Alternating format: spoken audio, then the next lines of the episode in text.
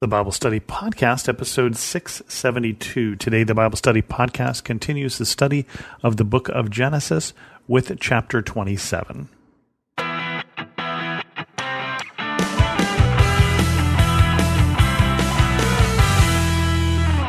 Welcome to the Bible Study Podcast. I'm your host, Chris Christensen.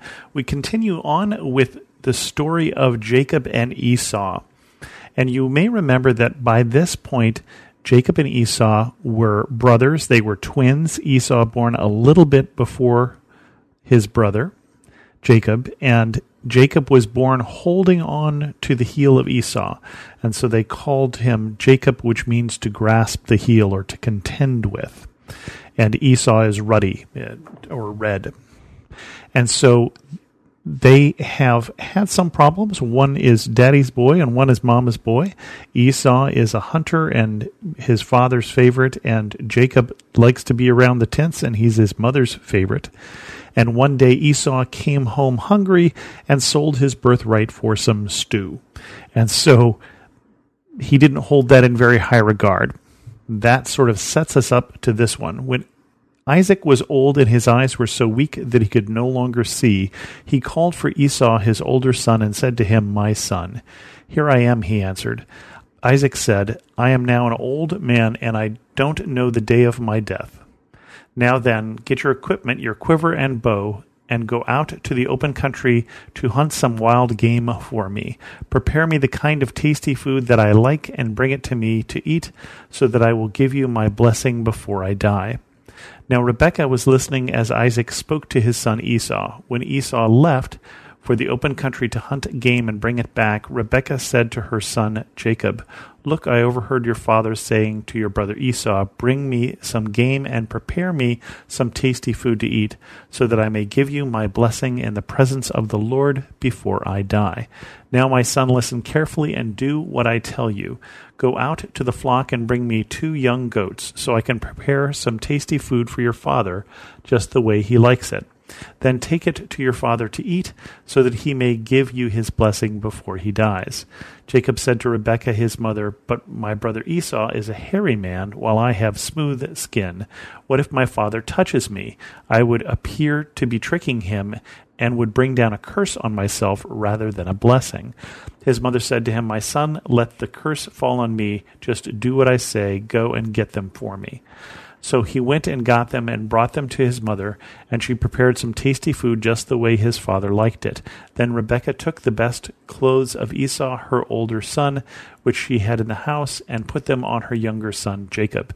She also covered his hands and the smooth part of his neck with goat, goat skins. Then she handed to her son Jacob the tasty food and the bread she had made. He went to his father and said, My father. Yes, my son, he answered. Who is it?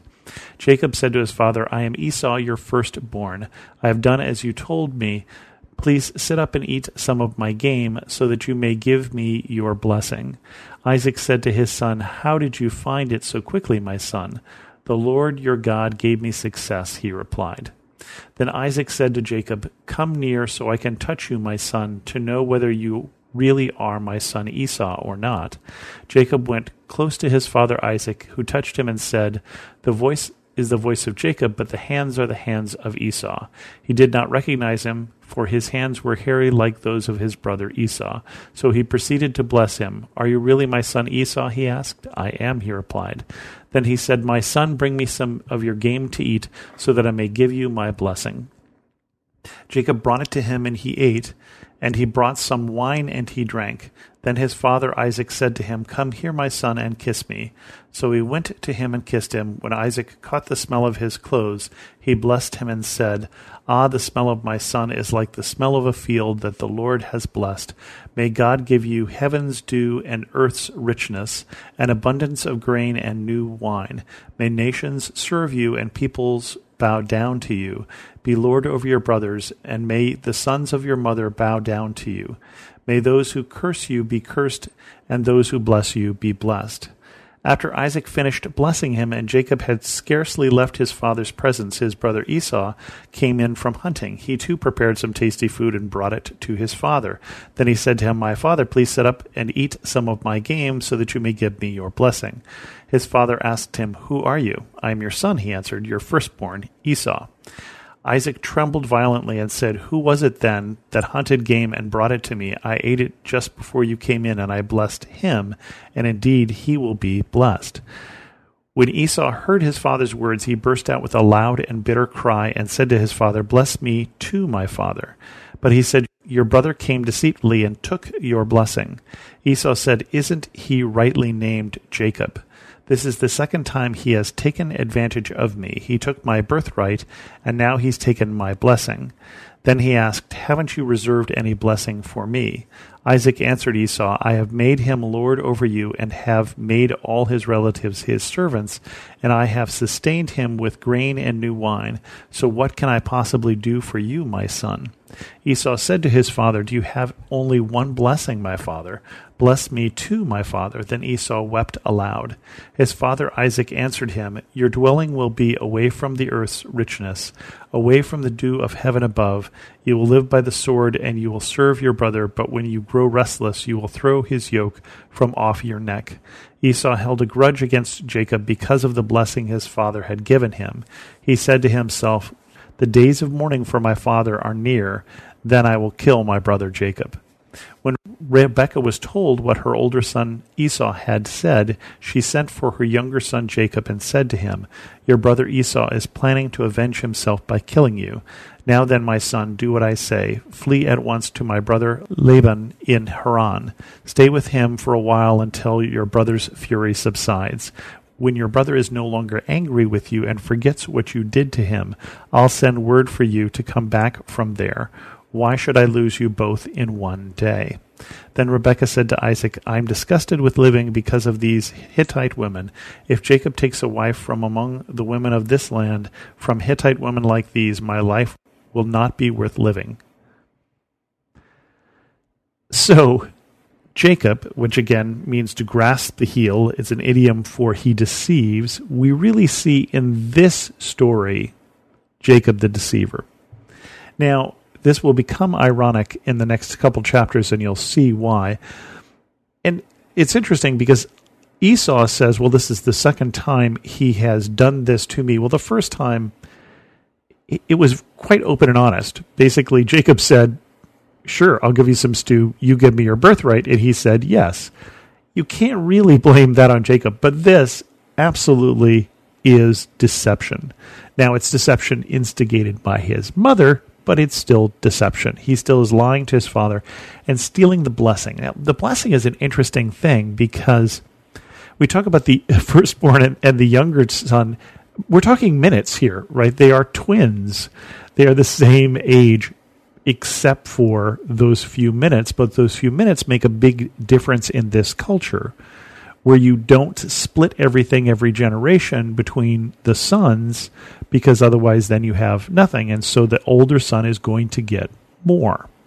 And the older son in this case is going to get the blessing. And and just the older son, right? There's not the same kind of blessing for the younger son. And so, you know, Esau's question seems very reasonable. Don't you have more than one blessing?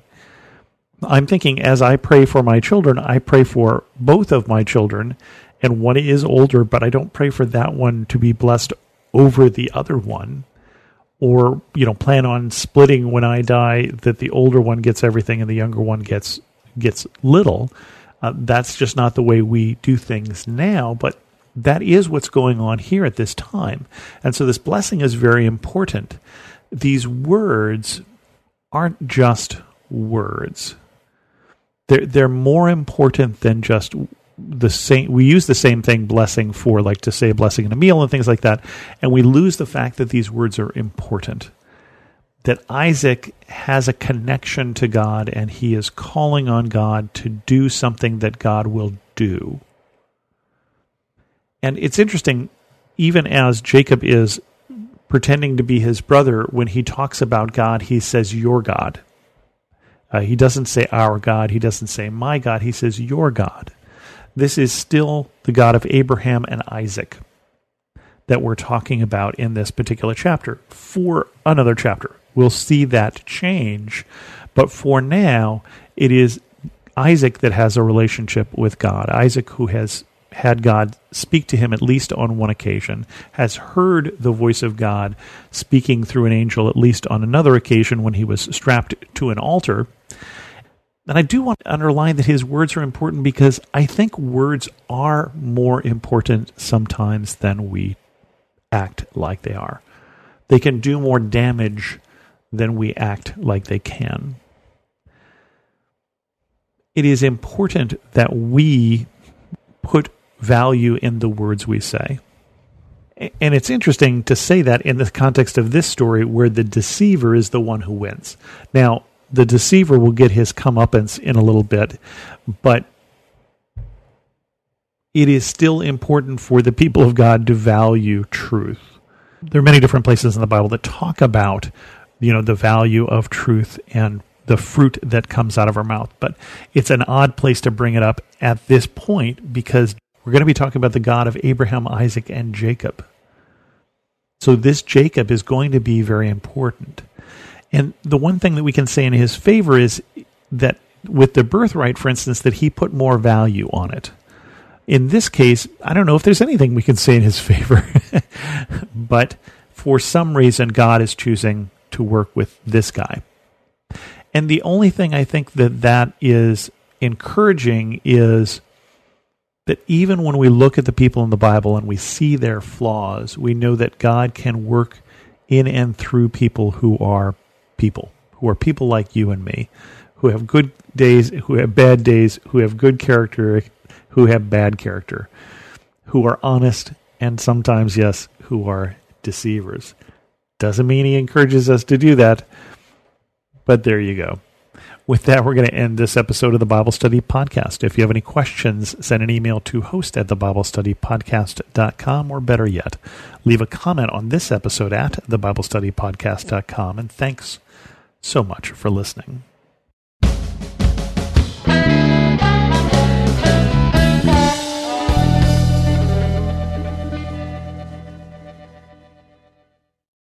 Are you concerned about tensions in the Middle East? Do you wonder where we're currently at in the biblical timeline? Are we really in the last days? Hi, everyone. I'm Dr. Carl Moeller with the Inside the Epicenter podcast. Every week, my co host, best selling author Joel Rosenberg, and I answer those questions and more. You'll hear inside knowledge of our meetings with leaders at the highest levels of government in the U.S., Israel, and the Middle East, equipping you to filter the news with biblically sound insights. Find Inside the Epicenter on your favorite podcast app or go to joshuafund.com to listen and subscribe.